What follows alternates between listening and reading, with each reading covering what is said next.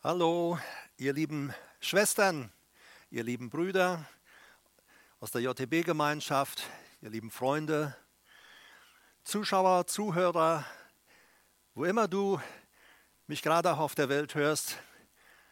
Ich wünsche dir gottesreichen Segen auch bei der nächsten Zeit, die wir jetzt miteinander verbringen. Alle Welt spricht ja von diesen Corona-Ausnahmezeiten Ausnahmezustand. Und ähm, es ist tatsächlich ein Ausnahmezustand. Und doch ist es auch ein, eine Zeit, in der Menschen anfangen zu überlegen, wo komme ich überhaupt her? Wo, wozu lebe ich? Wo geht meine Reise hin? Wo werde ich einmal sein, wenn ich von dieser Erde gehe?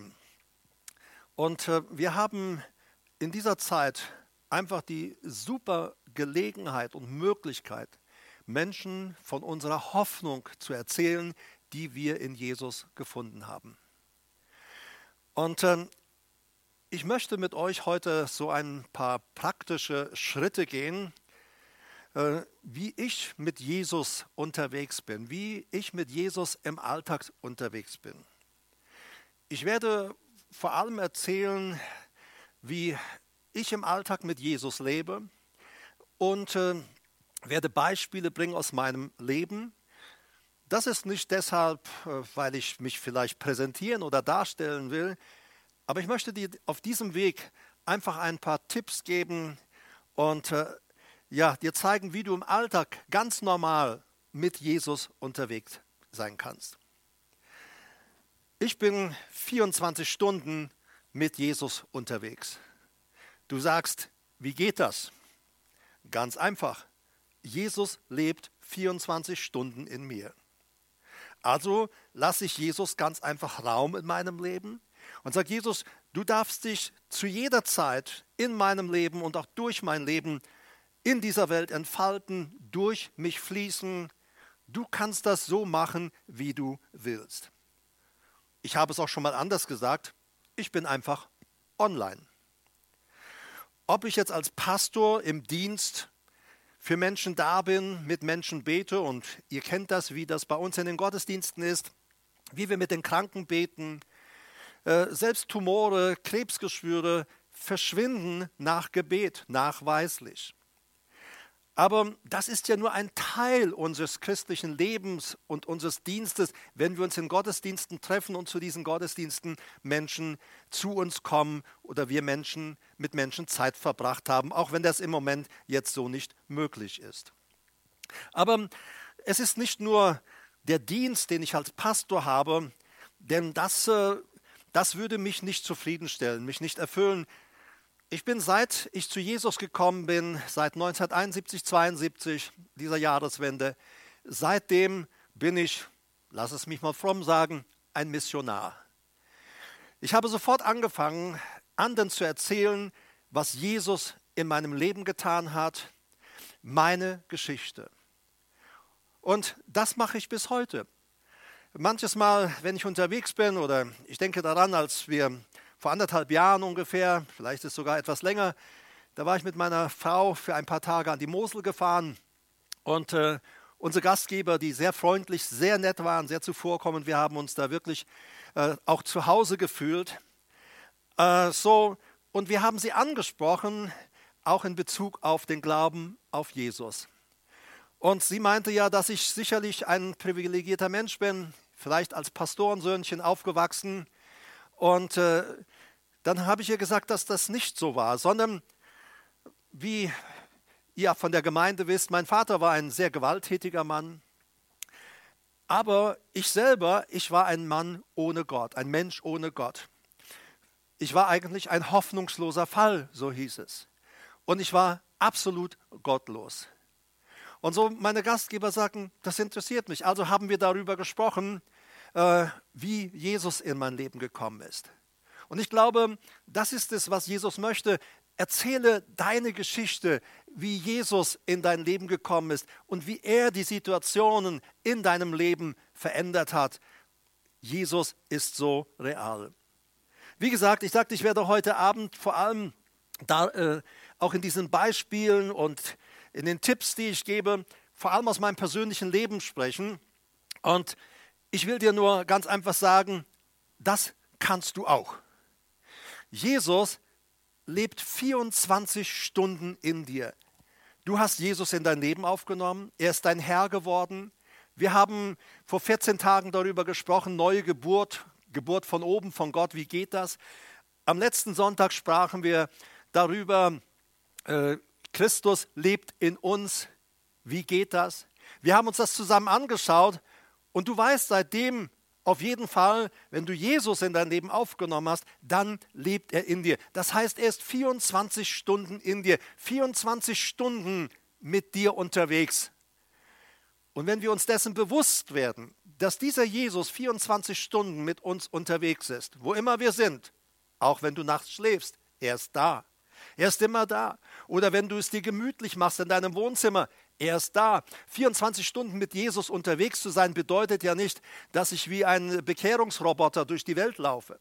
Nein, es ist eine Beziehung, die wir mit ihm leben können, die ich mit ihm lebe und die ich auch so genieße. Oft ist es so, dass Menschen ihren Glauben, Christen ihren Glauben nur weitergeben, wenn von der Gemeinde her eine besondere Aktion gestartet wird, irgendeine missionarische Aktion oder irgendein Event. Aber ansonsten wird zum großen Teil von Jesus geschwiegen. Und ich möchte dich ermutigen, fang an, mit Jesus zu leben. Erlaube ihm, durch dich zu anderen Menschen hinzufließen, sich anderen Menschen durch dich zu zeigen. Jesus wohnt ja schließlich in uns. Die Schrift sagt, wir sind Gesandte Gottes an Christi Stadt. Gott ruft durch uns zu den Menschen, lasst euch mit Gott versöhnen. Gott war ja in Jesus Christus, so steht es geschrieben, und er versöhnte die ganze Welt mit sich selbst, rechnet ihnen ihre Übertretungen nicht mehr zu. Wie stark. Und das ist die gute Botschaft, die wir haben. Gott ist für dich. Gott will in dein Leben kommen. Außerdem, jeder von uns, jeder Mensch auf diesem Globus ist berufen und geschaffen, um in Gemeinschaft mit Gott zu leben. Wenn wir also mit Jesus unterwegs sind, dann spreche ich nicht von einem Programm. Ich spreche nicht davon, dass wir irgendwelche religiösen Leistungen vollbringen müssen oder dass wir irgendwelche religiösen Floskeln von uns geben. Nein, das ist so, so einfach. Äh, Im Alltag, wie sieht das bei mir aus? Wenn ich zum Beispiel in den Supermarkt einkaufen gehe, ob es letzte Woche war, diese Woche ist, du begegnest Leuten, selbst wenn man mit der Maske auf seinem Gesicht, auf seinem Mund und Nase ist, trotzdem kann man im äh, Abstand miteinander sprechen. Und äh, so ist natürlich Austausch da. Wie geht es Ihnen? Die Leute fragen, wie geht es Ihnen auch, äh, zurück? Man ist in einem Gespräch. Und ähm, dann fragen Leute auch ja, was machen Sie jetzt eigentlich so, wenn Sie keine Gottesdienste haben? Sage ich, oh, ich komme jetzt gerade von der Videoaufnahme für die nächste Predigt. Die haben wir heute gehalten. Und die kommt dann auf YouTube. Aha, da kann man sie also sehen. Sag ich, natürlich kann man mich dort sehen. Also sie zücken das Handy oder einen Stift, sie schreiben sich auf. Jemand steht da im Laden und zückt das Handy, sagt YouTube, okay, weiter. Ich sage JEB Citykirchen. Der guckt, da bist du ja. Ich sage, genau da bin ich. Ich gucke mir es zu Hause an. Jemand anders schrieb sich diese Adresse auf, YouTube, JEB Citykirchen, und sagt, ich habe es mir angehört. Wie schön, einfach mal auch so in ihre Gemeinde reingeschaut haben zu können. Also du hast so viele Möglichkeiten, ohne einen Flyer zu geben. Manche Leute sind auch ängstlich, ein Heftchen oder einen Flyer zu nehmen. Wir haben ja dieses Corona-Heft, das von Werner Nachtigall geschrieben wurde. Aber manche zögern, so eine Schrift in Empfang zu nehmen. Aber wenn du ihnen sagst, hey, geh doch mal einfach auf YouTube, JEB Citykirchen, dann gehen sie dort rein und sie sind äh, mittendrin, auch in dem, äh, wo du und ich jetzt drin sind. Wenn wir also mit Jesus unterwegs sind, dann möchte ich, dass wir etwas wissen. Das ist für mich absolut wichtig und das ist auch für dich wichtig. Erkenne deine absolute Abhängigkeit von Gott. Jesus sagte bezüglich seines Dienstes, etwas ganz Wichtiges in Johannes 5, Vers 19. Und wenn du das Johannesevangelium liest, dann stellst du fest, durch das ganze Johannesevangelium zieht es sich hindurch, dass Jesus sagt, ich bin nicht in der Lage, von mir heraus etwas zu tun. Alles, was ich tue in meinem Dienst, tut der Vater, der in mir lebt, der fließt durch mich, der wirkt durch mich, der tritt nach außen durch mich zu den Menschen hin äh, in Erscheinung oder begegnet ihnen mit seiner Kraft. Johannes 5, Vers 19 sagt Jesus, ich sage euch die Wahrheit. Der Sohn kann nichts von sich selbst tun, außer was er den Vater tun sieht. Denn was, er, was der tut, also was der Vater tut, das tut dann ebenso auch der Sohn. Jesus sagt, ich kann von mir aus nichts tun. Ich habe nicht die Fähigkeit. Warum hatte er nicht die Fähigkeit, diese Dinge zu tun? Weil er Mensch war, genau wie du und ich. Jesus lebte auf dieser Erde als Mensch. Er hatte alles abgelegt, sogar seine Allwissenheit, seine Allmacht, alles hat er abgelegt. Er war angewiesen auf den Vater und auf den Heiligen Geist, genauso wie du und ich auf sie angewiesen sind.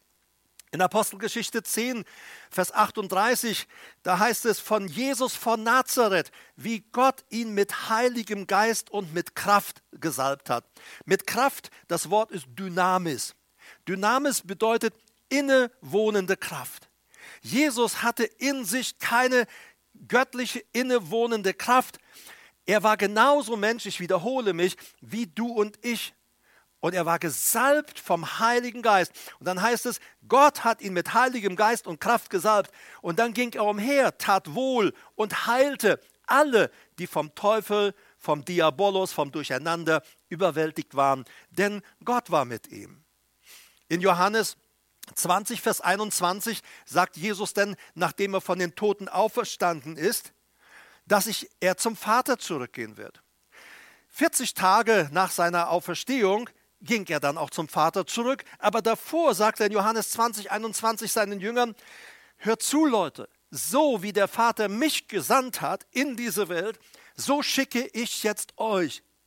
Ich bin nicht mehr körperlich anwesend in dieser Welt, aber ihr seid es. Ich wohne in euch, ich lebe in euch und so wie der Vater in mir wohnte und seine Werke durch mich tat, so will ich jetzt und werde ich, wenn ihr das zulasst, dann werde ich, der in, ich in euch lebe, ich werde mit meiner Kraft nach außen wirken in diese Welt und auch in das Leben von Menschen hinein. Als Jesus hier auf der Erde war, dann sagt er, solange ich in der Welt war, war ich das Licht der Welt. Aber er sagt in Matthäus 5, Vers 14, jetzt, es wird die Zeit kommen, da seid ihr das Licht der Welt. Matthäus 5, Vers 14, ihr seid das Licht der Welt. Das Wort für Welt ist Kosmos. Kosmos bedeutet dieses Weltsystem, diese Weltordnung, in der wir leben. Ihr seid das Licht für euer ganzes Umfeld, für, für die ganze Welt. Und Vers 16 sagt er, lasst euer Licht leuchten vor den Menschen, damit sie eure guten Werke sehen und euren Vater, der in den Himmeln ist, verherrlichen. Jesus sagt, durch unseren Lebensstil, den wir nach außen leben, das Leben Christi, das in uns ist, das wir nach außen tragen, die guten Werke. Wir werden nicht gerettet durch gute Werke. Wir verdienen uns nicht den Himmel durch gute Werke. Aber durch die guten Werke, durch gute Taten zeigen wir Menschen um uns herum, dass dieser Jesus Christus in uns lebt. Licht leuchtet in die Dunkelheit hinein und gibt anderen Orientierung. Wir strahlen immer etwas aus. Ich dachte heute so auch an eine Situation, ich denke, das ist jetzt vielleicht ein Jahr her, anderthalb, als Marita, in, in, meine Frau, im Odenwald unterwegs war. Und sie ging dort in einen Backshop, um sich einfach schnell was zu kaufen. Und sie bestellt ihre Ware und die Verkäuferin, sie schaut sie an und sie fängt an, ihre Lebensgeschichte meiner Frau zu erzählen, wie es ihr geht, welche Umstände sie im Leben hat einer Frau, die sie bisher nicht gesehen hat. So, verstehe, wo wir auftreten, wo wir erscheinen, da strahlen wir Christus in diese Welt. Und ich ermutige dich, lass diesen Jesus nach außen strahlen. Er wohnt in uns. Er ist Licht. Gott ist Licht. In ihm ist gar keine Finsternis. Und Jesus sagt, ich will durch euch leuchten. Ihr seid jetzt meine Lampen. Ihr seid mein Licht in dieser Welt. Ich könnte da manche Beispiele erzählen. Ich denke zum Beispiel, äh, wenn ich, ich bin einmal mit meinem Auto an einer Tankstelle äh, vorgefahren und äh, auf dem Auto steht drauf, Gott ist da.de. Und ähm, ich komme in die Tankstelle, um zu bezahlen und die Verkäuferin sagt, hören Sie, es läuft mir die Gänsehaut über den Rücken. Als sie hier auf den Parkplatz kam, wusste ich eins, jetzt ist Gott hier. Gott ist hier anwesend. Gott ist gegenwärtig. Und wir haben seitdem öfter gesprochen und öfter auch Dinge ausgetauscht. Und äh, Gott manifestiert sich, er zeigt sich, er leuchtet durch uns, er strahlt durch uns in diese Welt hinein. Wisst ihr Leute, ich mag es, in Abhängigkeit von Gott zu leben. Und ich kann dir sagen, das macht das Leben einfacher. Zweitens möchte ich mit dir teilen, führe keine Streitgespräche. In Sprüche 11, Vers 30 steht geschrieben, die Frucht des Gerechten ist ein Baum des Lebens und der Weise gewinnt Menschen für sich. Beachte, wir gewinnen Menschen. Wir drücken ihnen nicht einfach etwas auf. Wir gewinnen sie und wir führen keine Streitgespräche. Ich denke dabei an einen Gebietsleiter einer namhaften Versicherungsgesellschaft, der mich in meinem Büro aufsuchte. Und äh, so am Ende des Gesprächs, das wir führten, äh, da sagt er, wissen Sie, Herr Erike, äh, das mit dem Glauben an Gott und so weiter, ähm, also das kann ich nicht so glauben, das kann ich nicht so sehen oder wie er sich da auch herumdrückte. Und er sagt, Sie wissen ja auch, die Wissenschaft hat ja inzwischen bewiesen, äh, dass der brennende Busch beim Mose, dass das ja kein Feuer war, sondern dass dieser ganze brennende Busch, er war voller Leuchtkäfer und diese Leuchtkäfer, die leuchteten da heraus. Ich sagte, mhm. Sag stellt sich für mich nur die Frage, weil aus diesem Busch kam eine Stimme heraus, die sprach mit Mose, stellt sich die Frage, wie können Leuchtkäfer sprechen? Bis dahin habe ich nämlich noch nie gehört, dass Leuchtkäfer sprechen. Äh, so, er verabschiedete sich und ging seines Weges. Etwa 14 Tage später äh, meldete er sich bei mir und sagte, er würde gerne vorbeikommen. So, wir trafen uns in meinem Büro und ähm, um die Sache kurz zu machen, wir saßen uns gegenüber und er sagte, Herr Erike, ich bin hierher gekommen, weil ich möchte, dass Sie mit mir beten. Ich glaube, dass dieser Jesus real ist. Und ich möchte ihn heute in mein Leben aufnehmen. Und so saßen wir dort uns gegenüber. Er lud Jesus in sein Leben auf und er wurde eine neue Schöpfung. Wie grandios, wie stark. Wir müssen nicht immer Streitgespräche führen. Jesus hat gesagt, der Heilige Geist wird die Menschen überzeugen von der Sünde, Hamatia, Zielverfehlung, dass sie nicht an Jesus glauben. Und die ganze Zielverfehlung im Leben von Menschen kommt daher, weil sie ohne Jesus leben. Drittens, Lass dich im Alltag vom Heiligen Geist leiten. Das ist keine große fromme Angelegenheit. Für mich ist das so wie ein an die Hand nehmen. Als wenn der Heilige Geist mich an die Hand nimmt, sagt, komm Herbert, jetzt gehen wir dahin und jetzt machen wir das. Wir sind ja in, einem Bezie in einer Beziehung, in Gespräch miteinander. Einer der Abschnitte in der Bibel gefällt mir sehr gut. Und zwar steht ja in Apostelgeschichte 16, 6 bis 9. Und da sehen wir dass der Apostel Paulus mit seinem Team unterwegs. Und äh, wir haben ja manches Mal, wenn wir Missionsstrategien entwickeln, wenn wir das Evangelium verkündigen wollen, wir haben das fertige Konzept. So muss es laufen, da gehen wir hin, das machen wir so, jenes machen wir so. Und äh, oft bleibt für den Heiligen Geist kein Raum, um dort uns noch zu führen oder uns auch in andere, bessere Wege hineinzuführen. Paulus ist mit seinem Team unterwegs. Apostelgeschichte 16, die Verse 6 bis 9. Sie durchzogen aber Phrygien und die galatische Landschaft. Nachdem sie von dem Heiligen Geist verhindert worden waren, das Wort in Asien zu reden. Beachte, der Heilige Geist sagte, hier predigt ihr jetzt nicht. Dann Vers 7. Als sie aber dann in die Nähe von Mysien kamen, versuchten sie, nach Bithynien zu reisen. Und der Geist Jesu erlaubte es ihnen nicht. Mensch, würden wir sagen, Paulus, hättest du nicht vorher richtig hören können? Ich glaube, er hat richtig gehört. Er lebte in Beziehung mit dem Herrn. Sein Team lebte in Beziehung mit dem Herrn. Und doch waren sie offen bei all den Plänen, die sie gemacht haben und ihren Vorstellungen, dass der Heilige Geist sag, sagen konnte, wir machen es anders oder wir schlagen eine andere Route ein. Vers 8 heißt es dann, als sie aber an Mysien vorübergezogen waren, gingen sie nach Troas hinab. Und es erschien dem Paulus in der Nacht ein Gesicht.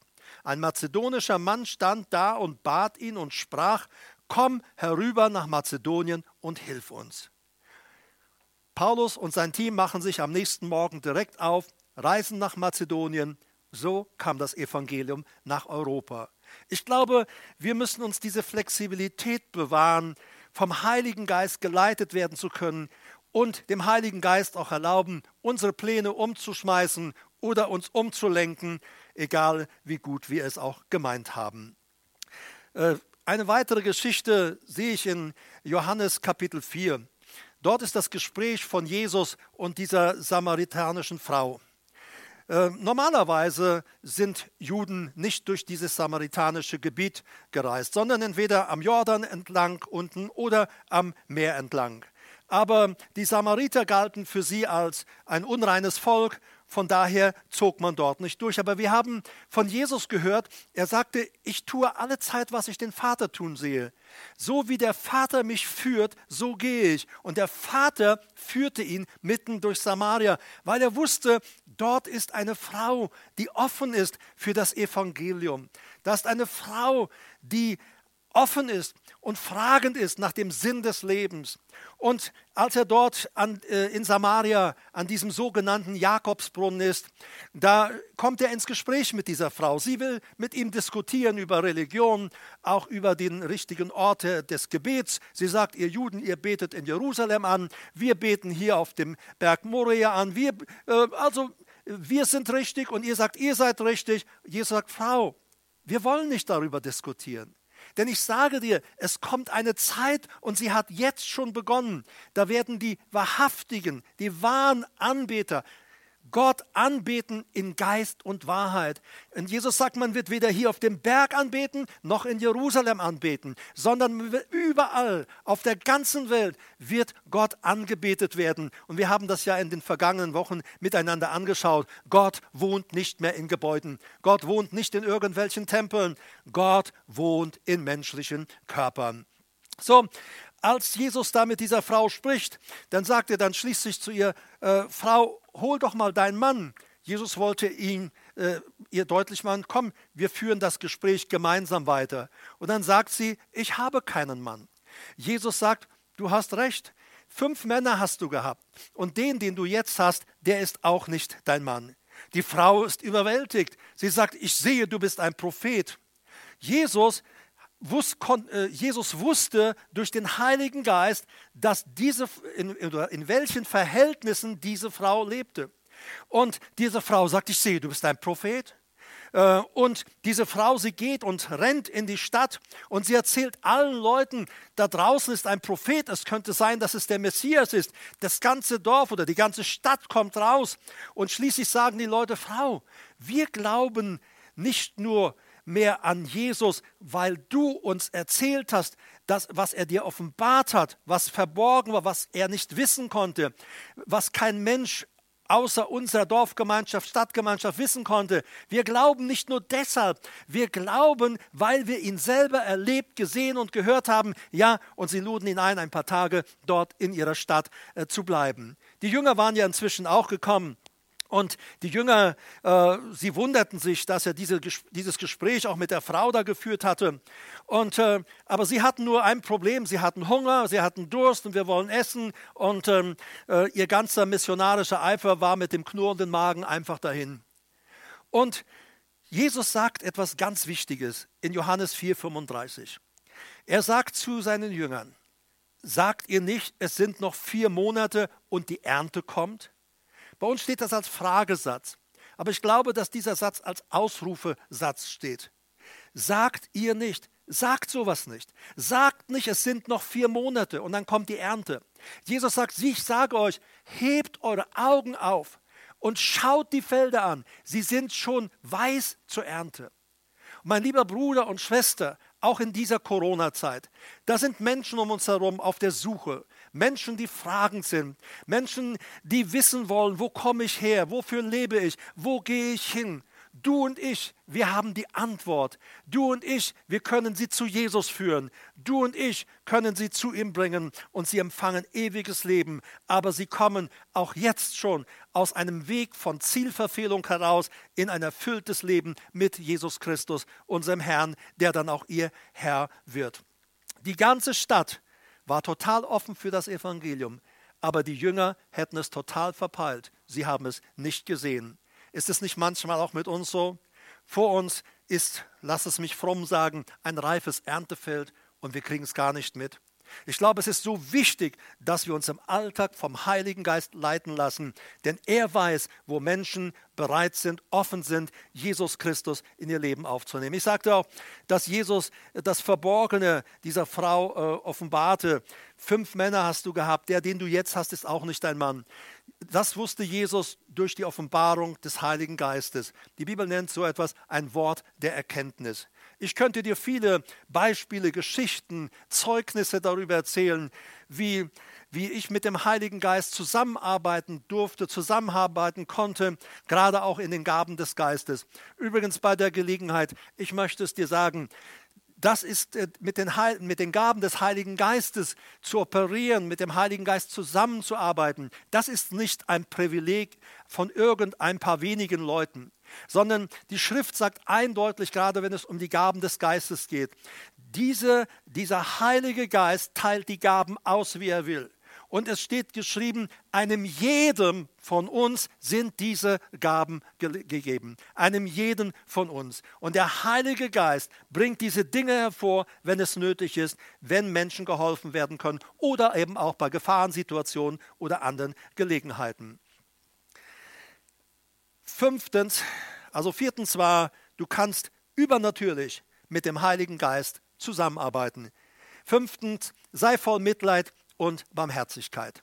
Jesus sagte zu seinen Jüngern, seid nun barmherzig, wie auch euer Vater barmherzig ist. Seid barmherzig, Matthäus, äh, Entschuldigung, Lukas 6, 36, seid nun barmherzig, wie auch euer Vater barmherzig ist. In Matthäus 5, Vers 7 sagt Jesus, glückselig, Makarios, das heißt beneidenswert glücklich, sind die Barmherzigen, denn ihnen wird Barmherzigkeit widerfahren. Dieses Wort barmherzigen, das griechische Wort bedeutet mitfühlend sein, wohltätig sein, barmherzig sein. Und das heißt nicht nur eine gespielte Barmherzigkeit oder Wohltätigkeit oder ein Mitfühlen, sondern es ist etwas, was uns aus unserem Gedanken, aus unserem Gefühl und aus aus unseren Taten herauskommen. Also unsere Gedanken, Gefühle und Taten sind damit eingeschlossen.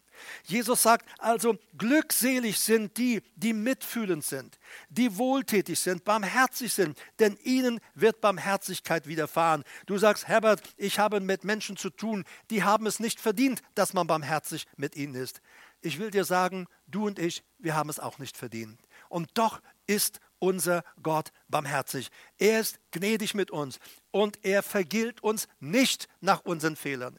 Er vergilt uns nicht nach unseren Missetaten. So steht es geschrieben. Es ist wichtig, dass wir mitfühlend und barmherzig sind. Äh, ich möchte euch eine Begebenheit erzählen, auch aus meinem Alltag. Ich sagte euch bereits, auch wenn Marita und ich im Urlaub sind, äh, dann bin ich ja trotzdem sorry, ein Missionar, um es mal so fromm zu sagen. Äh, weil Jesus lebt ja 24 Stunden in uns. Und wenn ich im Urlaub bin, ist Jesus auch dort mit mir unterwegs. Übrigens, wenn du im Urlaub bist und du bist Christ, Jesus lebt in dir, dann ist auch er 24 Stunden mit dir im Urlaub unterwegs. Das musst du ganz einfach wissen. Marita und ich, wir waren äh, einmal in, in Andalusien Äh, das ist in Spanien. Und dort in dieser wunderschönen Stadt Granada. Und wir sind durch die Altstadt gegangen, durch diese kleinen Shoppinggassen. Und ähm, dann äh, so um die Mittagszeit sind wir dann in einem Restaurant eingekehrt.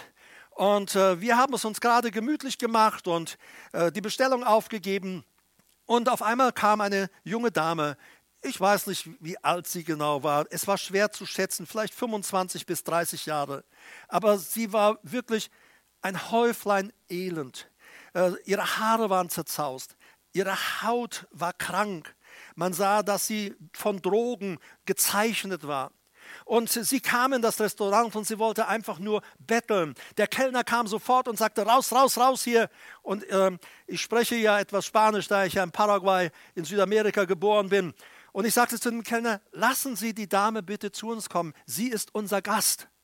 Natürlich hat er mich mit Riesenaugen angeschaut und stellte fragend nochmal so den Blick, ist das echt? Ich sage, ja, sie ist unser Gast. Und so kam die junge Dame und setzte sich zu uns an den Tisch. Sie war gesundheitlich so äh, daneben, so nieder, dass, sie, dass sie keinen Appetit hatte. Wir hätten gerne sie auch zum Essen eingeladen. Aber sie wollte ganz einfach nur Gespräch. Sie wollte ganz einfach nur jemand haben, der ihr zuhört. Und so saßen wir dort zu dritt, meine Frau, die junge Dame und ich in diesem Restaurant. Und dann haben wir von Jesus erzählt. Ich habe gedacht, als ich diese junge Dame sah, irgendwo auf dieser Welt, und äh, sie war eine Engländerin, also in England wahrscheinlich. Da sind Eltern, die wissen nicht, wo ist meine Tochter, wo ist mein Kind. Vielleicht sind diese Eltern dort und beten, Gott, ich, wir beten, dass unsere Tochter Menschen begegnet, die ihr wohlgesonnen sind, die ihr wohltun, die ihr gütig gegenüber, mitfühlend gegenüber sind. So, wir saßen mit ihr, wir sprachen über Jesus und wir haben dann zusammen gebetet.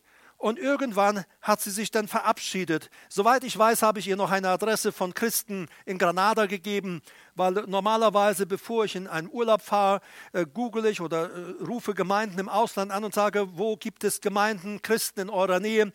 Und diese Adressen nehme ich mit, dass wenn ich unterwegs bin und Menschen zu Jesus kommen, dass ich sie dann vor Ort auch in eine Gemeinde schicken kann. In Psalm 126, 5 Vers 6 steht, die mit Tränen sehen, werden mit Jubel ernten. Manches Mal fühlen wir uns nicht danach, einfach Jesus zu bezeugen, weil wir manchmal sagen, ich habe meine eigenen Probleme, ich habe meine eigenen Schwierigkeiten. Aber mein lieber Bruder und Schwester, ich habe mir etwas angewöhnt, ob es mir gut geht oder schlecht geht. Ich bezeuge meinen Jesus. Und wenn ich Menschen begegne, die der Heilige Geist vorbereitet hat, deren Herzen er geöffnet hat, dann will ich parat sein, unabhängig davon, wie ich mich fühle. Und es steht hier im Psalm 126, 5 bis 6, und der David spricht ja aus seinem Erfahrungsschatz, aus seinem Erleben heraus. Er sagt, er geht weinend hin und trägt den Samen zum Sehen. Er kommt heim mit Jubel und trägt seine äh, Gaben. Ähm, vor ein paar Jahren, äh, als ich in einem Friseurladen war äh, und dort äh, ins Gespräch kam mit dieser äh, Frau, die mir meine Frisur verpasste. Äh, sie schnitt übrigens sehr gut die Haare. Und wir kamen ins Gespräch. Wir kamen ins Gespräch über den Glauben, über Jesus. Und dann fing sie mir an, ihre Geschichte zu erzählen. Und dann standen wir dort in diesem Friseurladen und sie weinte bitterlich, weil sie einfach keinen Ausweg aus ihrer Situation, aus ihrer Lebenssituation, in der sie sich befand, wusste. Und dann konnte ihr von Jesus sagen. Und dann haben wir zusammen dort in diesem Friseurladen gebetet. Und ich habe sie äh, Monate später, vielleicht auch ein Jahr später, traf ich sie wieder. Ich sage, hallo, wie geht es Ihnen? Oh, sagt sie, es geht mir inzwischen sehr gut. Ich habe inzwischen eine Gemeinde gefunden und ich besuche dort diese Gottesdienste. Weißt du, der eine sät und der andere erntet. Wir sind immer so, ich habe jemand das Evangelium gesagt, dann soll er auch gefälligst in meine Gemeinde kommen. Leute, hört auf mit solchen religiösen Spielchen. Die Schrift sagt eindeutig, der eine streut Samen aus und der andere holt die Ernte ein. Aber er sagt, wir sollten uns alle gemeinsam freuen über Menschen, die in das Königreich Gottes hineinkommen. Also es ist wichtig für uns, wichtig für uns, voller Mitleid und voller Barmherzigkeit zu sein. Ich möchte sagen, auch reagiere spontan auf Impulse des Heiligen Geistes. Ähm, wir verpassen viele Gelegenheiten in unserem Leben, ähm, weil wir nicht auf das reagieren, was der Heilige Geist uns als Impuls oder Gedanken gibt. Wir haben einen Gedanken und der kommt zu uns und wir denken, das sollten wir jetzt tun. Und dann denken wir, aber was ist, wenn es schief geht? Was ist, wenn ich mich geirrt habe? Was, äh, wenn, es nichts, wenn nichts passiert? Und wir merken, wir reißen unseren eigenen Glauben nieder. Ich habe mir angewöhnt, auf die spontanen Impulse des Heiligen Geistes zu reagieren. Das war auch in Granada, nachdem wir also dieses Restaurant verlassen haben, sind meine Frau und ich dann wieder durch diese äh, kleinen Gassen dort in Granada, der Altstadt gegangen. Und auf einmal kam eine Frau äh, und sagte, Hallo, Senor, äh, ich möchte Ihnen gerne äh, die Zukunft voraussagen. Und äh, sie sagt, äh, geben Sie mir Ihre Hand und ich sage Ihnen Ihre Zukunft voraus. Und ich habe zu ihr gesagt, ach wissen Sie, wir machen, und der Impuls kam vom Heiligen Geist, sage du ihr ihre Zukunft voraus. Und ich habe diesen Impuls sofort aufgegriffen. Ich sagte zu ihr, wissen Sie, wir machen das heute anders. Ich werde Ihnen aus der Hand lesen und ich werde Ihnen Ihre Zukunft voraussagen. Oh, sagt sie, Senor, das können Sie nicht. Äh, das kann nur ich. Oh, sage ich doch, ich kann das. Glauben Sie mir, dass ich das kann. Okay, sagt sie, dann bitteschön. Sie hielt mir ihre Hand hin und der Heilige, bis dahin wusste ich nicht, wie geht das weiter. Aber der Heilige Geist gab mir den Impuls. Siehst du diese lange Linie auf ihrer Hand, äh, die geradeaus geht? Und siehst du diese Linie, die nach rechts abzweigt? Und dann sagte ich ihr, was ich als Impuls vom Heiligen Geist wahrnahm. Ich sage, schauen Sie, dieser gerade Weg, das ist der von Gott für Sie geplante Weg. Das ist der Weg, den Gott wollte, den sie gehen sollen. Aber sie sind hier irgendwo abgebogen, sehen sie auf diesem Weg. Das ist nicht der Weg von Gott. Dieser Weg, der rechts abbiegt, auf dem sie gerade laufen, dieser Weg führt direkt in die Hölle, ins Verderben. Aber ich sage, dieser andere gerade Weg ist von Gott für sie gedacht.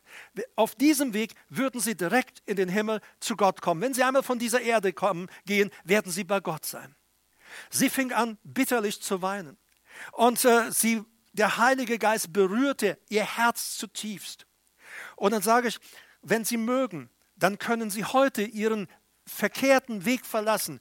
Sie können aufhören mit Ihrer Wahrsager und Sagerei und Zauberei. Und Sie können sich zu Gott wenden und auf den Weg, den Gott für Sie gedacht hat, gehen. Wenn Sie wollen, bete ich gerne für Sie. Sie sagt, ja, ich möchte das. Und dann standen wir dort mitten in, dieser, in diesem Shoppingbereich. Die Leute um uns herum gingen einkaufen, spazieren oder äh, unterhielten sich einfach. Und mittendrin standen wir und dort gab sie ihr Leben Jesus Christus. Sie wurde dort mitten in Granada ein Kind Gottes. Ich ermutige dich, reagiere auf diese spontanen Impulse des Heiligen Geistes. Da war eine andere Mutter. Äh, wir kennen sie schon als kleines Kind. Und ähm, sie hat dann geheiratet äh, später, sie hat geheiratet, hat ein, ein Kind bekommen. Aber dieses Kind hatte einen offenen Kopf. Dieser Kopf, ähm, der Arzt sagte, der wächst wahrscheinlich nicht zu. Wenn, wird es über Jahre dauern. Ich glaube, man hat hier irgendwas mit fünf Jahren oder so gesagt. Wenn überhaupt Aussicht auf Erfolg bestände, dass sich dieser Kopf schließt. So, äh, ihr wurde dann gesagt, geh doch mal in die Citykirche Darmstadt zum Herbert Erike, der könnte mit deinem Kind, mit deinem Sohn beten und äh, dass Gott ihn anrührt und dass dieser, dieser offene Kopf zuwächst. Sie ist nie gekommen.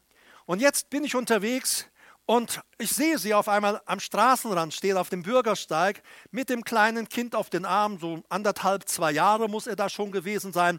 Ich direkt rübergefahren, Scheibe runter. Ich sage, hallo, wie geht es dir?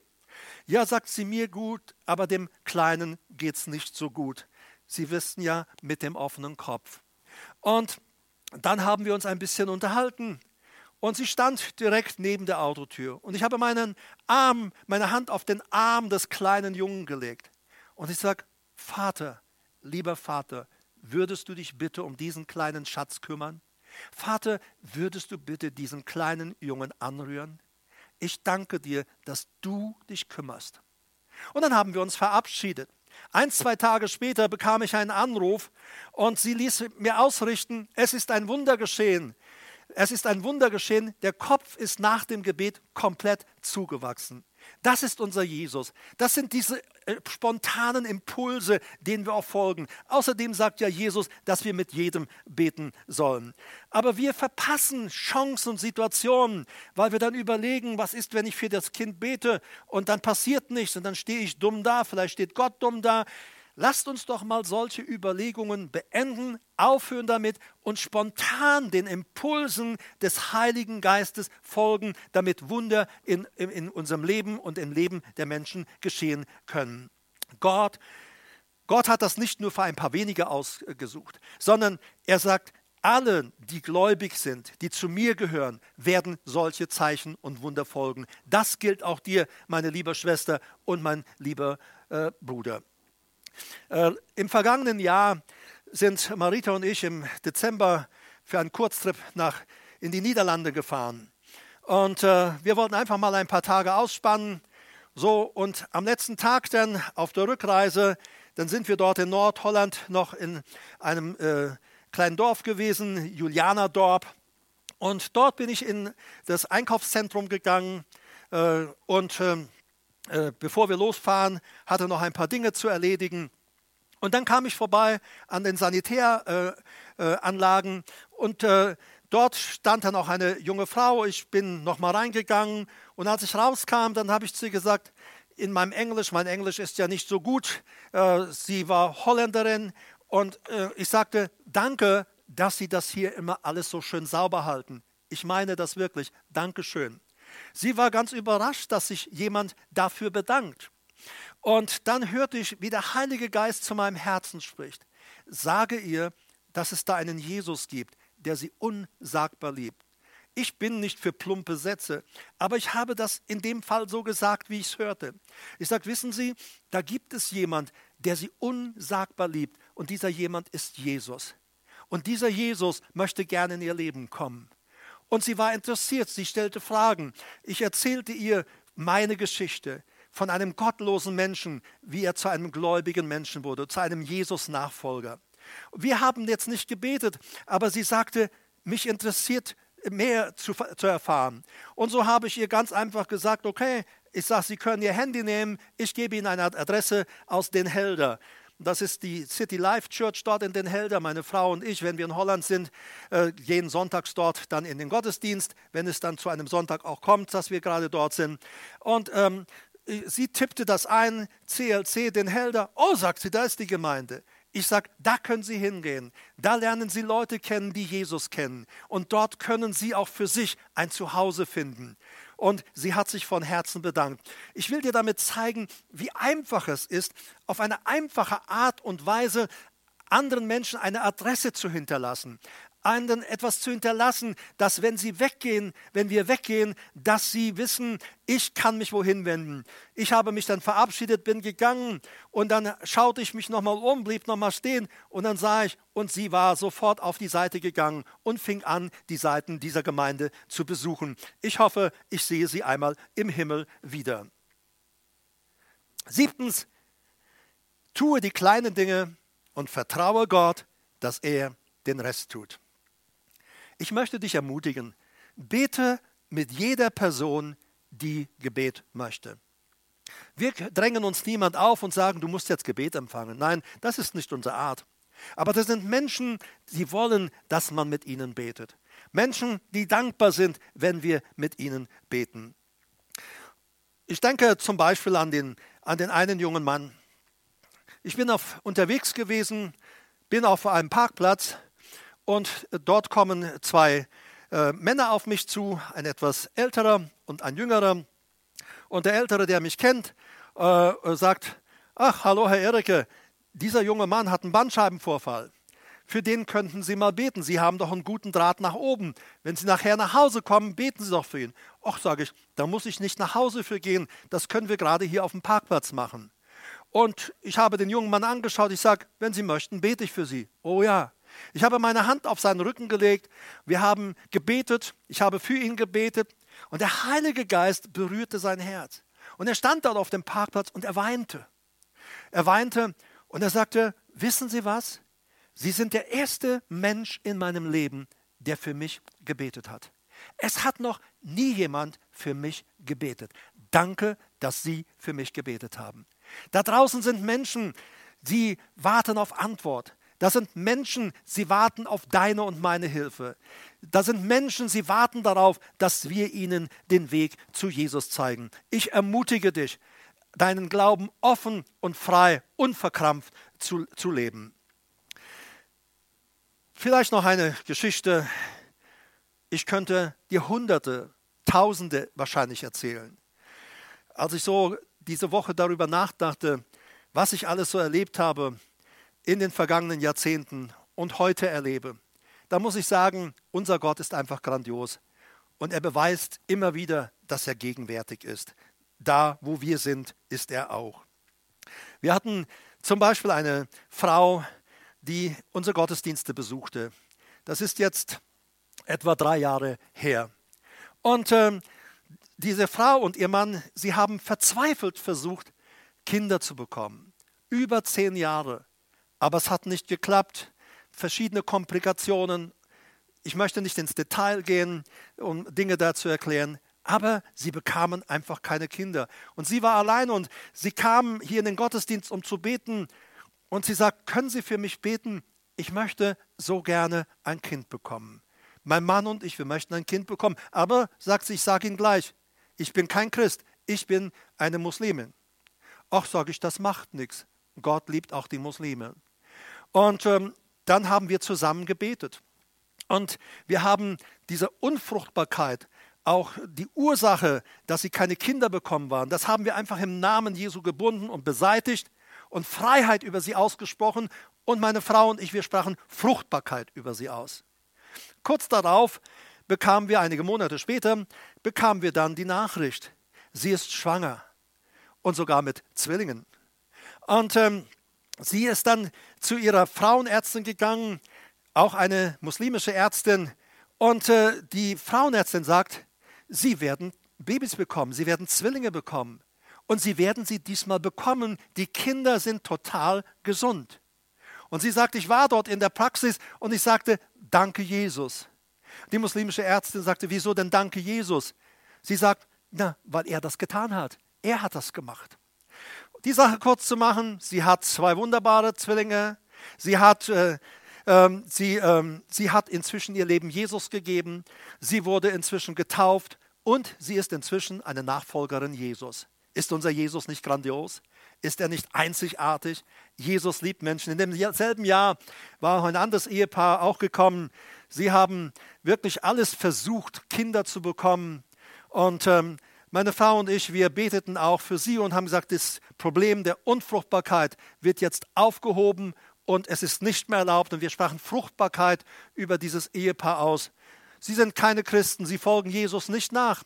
Aber kurz darauf wurde die Frau schwanger. Inzwischen haben sie auch zwei wunderbare, hübsche Zwillinge. Das ist unser Jesus, das ist unser Gott. Er tut Gutes und er, er, äh, er macht keine Vorbedingungen. Er sagt, bittet und es wird euch gegeben. Wie gesagt, ich könnte euch manche Geschichte erzählen. Ich habe diese Geschichten auch nicht erzählt, um mich irgendwie zu präsentieren ähm, meine Leute, die JTB-Gemeinschaft, Sie kennen mich, ihr wisst, wie ich bin. Ich bin einfach normal und original. Aber ich habe diese Beispiele aus meinem persönlichen Leben heute mit einfließen lassen oder vorrangig einfließen lassen, um dir zu zeigen, dass das, was Gott durch mich tut, genauso auch durch dich tun kann und auch durch dich tun will. Stell dich ihm einfach zur Verfügung. Zum Schluss noch ein ermutigendes Wort. Das steht in Markus 16, die Verse 19 bis 20. Der, da heißt es, der Herr, der Herr Jesus, das war bei Himmelfahrt jetzt, der Herr wurde nun, nachdem er mit ihnen geredet hatte, in den Himmel aufgenommen und setzte sich zur Rechten Gottes. Vers 20. Jene aber zogen aus und predigten überall, während der Herr mitwirkte und das Wort durch die darauf folgenden Zeichen bestätigte. Ich finde das so stark. Das ist ja, was ich sagte, dieser Christus, der in uns lebt. Er wirkt mit uns. Er ist mit uns unterwegs. Er ist mit uns am Arbeiten. Hier, jene zogen aus, predigten überall, während der Herr mitwirkte. Das griechische Wort ist Synergeo. Synergeo bedeutet zusammenarbeiten mit jemandem, mitwirken, zusammenhelfen. Es bedeutet auch Mitarbeiter sein, mitarbeiten. Also würden ganz einfach sagen, die Jünger predigten und die Gläubigen, sie verkündigten das Wort Gottes und Jesus bestätigte es. Also sie sind als Team unterwegs. Das liebe ich, mit Jesus unterwegs zu sein. Jesus und ich, wir sind ein unschlagbares Team. Jesus und du, ihr seid ein unschlagbares Team. Alle Dinge sind möglich der, der, dem, der ihm glaubt. Glaube ihm, dass er diese Dinge durch dich tun will. Glaube ihm, dass diese Dinge durch dich geschehen werden, denn er möchte sich offenbaren. Jene predigten überall und der Herr wirkte mit Synergeo. Äh, und noch einmal, er arbeitete mit ihnen zusammen. Sie predigten und in dem unsichtbaren Bereich wirkte er über ihre Körper, ihre Hände hinweg. Er wirkte hinein in das Leben von Menschen und er äh, er war, sie waren buchstäblich wie zwei Kollegen unterwegs. Die Jünger und der Kollege Jesus. Das sage ich nicht abwertend oder irgendwie äh, ohne Respekt. Aber so ist dieses Wort, das dort steht. Er arbeitete mit ihnen zusammen. Jesus möchte heute mit dir und mir zusammenarbeiten. Jesus möchte heute mit dir und mir zusammen in diese Welt hineinscheinen, in diese Welt hineinfließen. Und ich erinnere uns noch einmal einfach im kurzen Statement an die Punkte. Ich sagte, wie ich mit Jesus unterwegs bin. Vielleicht stehst du bald hier vorne und dann erzählst du anderen, wie Jesus mit dir unterwegs wäre. Ich würde mich freuen, denn das, was bei mir geschieht, kann bei dir geschehen und bei dir kann viel mehr geschehen, als bei mir geschieht. Ich ermutige dich, da reinzugehen. Erstens also erkenne deine absolute Abhängigkeit von Gott. Ich weiß, alles, was geschieht, wirkt dieser Jesus, der in uns ist. Zweitens, führe keine Streitgespräche. Wir sind nicht da, um zu streiten. Drittens, lass dich im Alltag vom Heiligen Geist leiten. Lass uns nicht so festgefahren sein in unseren Plänen, dass der Heilige Geist nicht mehr tun kann oder uns dahin lenken kann, wo dann auch wirklich, sorry, Anführungsstriche, Erfolg äh, äh, geschehen würde. Resultate geschehen würden. Fünftens, sei voll Mitleid und Barmherzigkeit. Sei voller Mitleid und Barmherzigkeit. Sei barmherzig, wie dein Vater im Himmel barmherzig ist. Glückselig die Barmherzigen, denn ihnen wird auf jeden Fall Barmherzigkeit widerfahren. Reagiere spontan auf die Impulse des Heiligen Geistes, sonst verpasst du die Wunder, die Gott an anderen Menschen tun möchte. Und Gott tut so gerne Wunder an anderen Menschen, selbst bei diesen zehn Aussätzigen. Einer kommt zurück und bedankt sich. Neun lassen Jesus einfach einen guten Mann sein und sagen nicht mal Dankeschön. Du, das ist doch nicht unser Problem. Unser Problem ist, wohl zu tun, Gutes zu tun, zu heilen, die gute Nachricht zu verkündigen und das andere überlassen wir doch dem Heiligen Geist. Und wenn Leute in unsere Gemeinden kommen, dann wollen wir ihnen helfen, als Jünger Jesu in dieser Welt zu leben. Siebtens, tue die kleinen Dinge. Vertraue Gott, dass er den Rest tut. Wo immer es Gelegenheit gibt, mit Menschen zu beten, bete mit ihnen. Ich ermutige dich, bete mit ihnen, aber bitte bedränge die Menschen nicht. Und am Schluss dieses ermutigende Wort, wo immer du sein wirst, nicht nur bei den Jüngern damals, auch mit dir und mir ist der Herr unterwegs. Er wird mitwirken, er wird mit uns zusammenarbeiten, er wird mithelfen. Wir sind ein Team, Jesus und wir sind ein Team. Und Dazu lade ich dich ein. Fange an, diesen Weg zu gehen. Fange an, mit Jesus bewusst unterwegs zu sein. Und du wirst merken, es ist ein schönes Leben. Es ist ein bereicherndes Leben. Und es ist ein erfülltes Leben. Und manches Mal bist du vielleicht mit Tränen oder Schmerzen unterwegs. Paulus sagte, ich habe so, ich kam zu euch mit großer Angst und mit viel Zittern, in großer Schwachheit. Und doch verkündigte ich euch das Evangelium und neue Gemeinden entstanden. Wir sehen auch da ein schwacher Mensch in einem Körper wie du und ich. Aber die Kraft Gottes, die in ihm ist, die hat den Unterschied gemacht. Und die Kraft Gottes, die in dir und mir ist, die wird auch den Unterschied machen. Ich lade dich jetzt ein, diesen Jesus in dein Leben aufzunehmen. Wir haben das in den vergangenen Sonntagen auch immer wieder gesprochen. Auch heute lade ich dich ein, mach Jesus zu deinem Herrn. Und dann kommst du ans Ziel, das gute Ziel, das Gott in diesem Leben, aber auch für die Ewigkeit schon für dich bestimmt hat. Ich lade dich ein, in einem einfachen Gebet dem Herrn Jesus zu sagen, in dein Leben zu kommen. Lass uns das gerade tun. Lieber Herr Jesus Christus, heute lade ich dich in mein Leben ein. Ich entscheide mich. Von heute an bist du mein Herr. Ich werde dir nachfolgen. Danke, dass du jetzt gekommen bist, bei mir eingezogen bist, Wohnung in mir gemacht hast. Ich gehöre dir. Ich gehöre dir für immer. Amen. Gerne kannst du uns schreiben, gerne kannst du auch unseren Kurs anfordern, Start in ein neues Leben. Da äh, äh, schreib uns einfach eine Mail oder äh, melde dich bei uns und wir lassen dir diesen Kurs gerne kostenlos äh, zukommen. Ich möchte auch für die noch beten, die krank sind. Herr Jesus, ich bete für die, die krank sind. Vielleicht solche, die mit dem Coronavirus infiziert sind. Solche, die krank sind an ihrem Körper, wo auch immer du weißt es und du weißt, wo sie jetzt sind. Leg einfach mal jetzt deine Hand auf deine kranke Stelle und empfange von Jesus Heilung. Während wir beten, ist Jesus jetzt bei dir, um Heilung zu bringen. Wenn du sagst, mein ganzer Körper schmerzt, lege deine Hand einfach auf deinen Kopf und ich bete jetzt. Ich bete, Herr, für Heilung, dass du die, die krank sind, gerade jetzt berührst, dort, wo sie sind. Und ich spreche Heilung über euch aus. Oder so wie Jesus es sagte, sei geheilt. Empfange Heilung und sei geheilt in Jesu Namen. Danke, Herr, dass du auch bei denen jetzt bist, die krank sind in ihrem Herzen, in ihrer Seele oder mit einem gebrochenen Herzen da sind. Du bist wirklich der Spezialist im Heilen von zerbrochenen Herzen. Leg deine Hand einfach auf, deine, auf dein Herz und empfange Heilung für dein Herz, für deine Gefühle, für deine Seele, gerade jetzt von Jesus. Danke, Jesus, dass du jetzt ihre Herzen berührst. Und ich bete, dass ein Strom von Heilung und Wiederherstellung durch deine Seele fließt, durch dein Herz fließt, durch deine Gefühle fließt, durch dein Denken und Wollen, durch deinen Körper. Und dass dein Geist erfrischt wird in dem Namen von Jesus. Danke, Herr, dass du jetzt da bist. Danke. Amen. Sprich mit Jesus. Er ist da, wo du bist.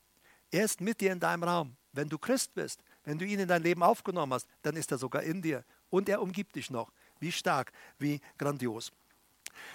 Ich möchte auch noch einen Hinweis machen auf unsere Kollekten und Spenden. Äh, es wäre super, wenn du weiter dich daran beteiligst, unsere gemeinsamen Kosten zu tragen. Äh, gleich im Nachspann an diese Predigt findest du die Kontodaten.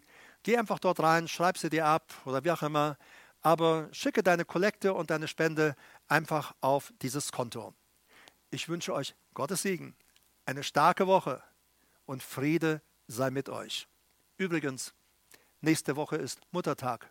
Wird diesmal ein bisschen anders sein, aber seid lieb zu den Mamas und zu den Ehefrauen. Seid lieb zu ihnen. Und auch wenn wir Muttertag diesmal nicht so in der Gemeinde feiern können. Aber wir sehen uns nächste Woche wieder. Gott mit euch. Wir lieben euch.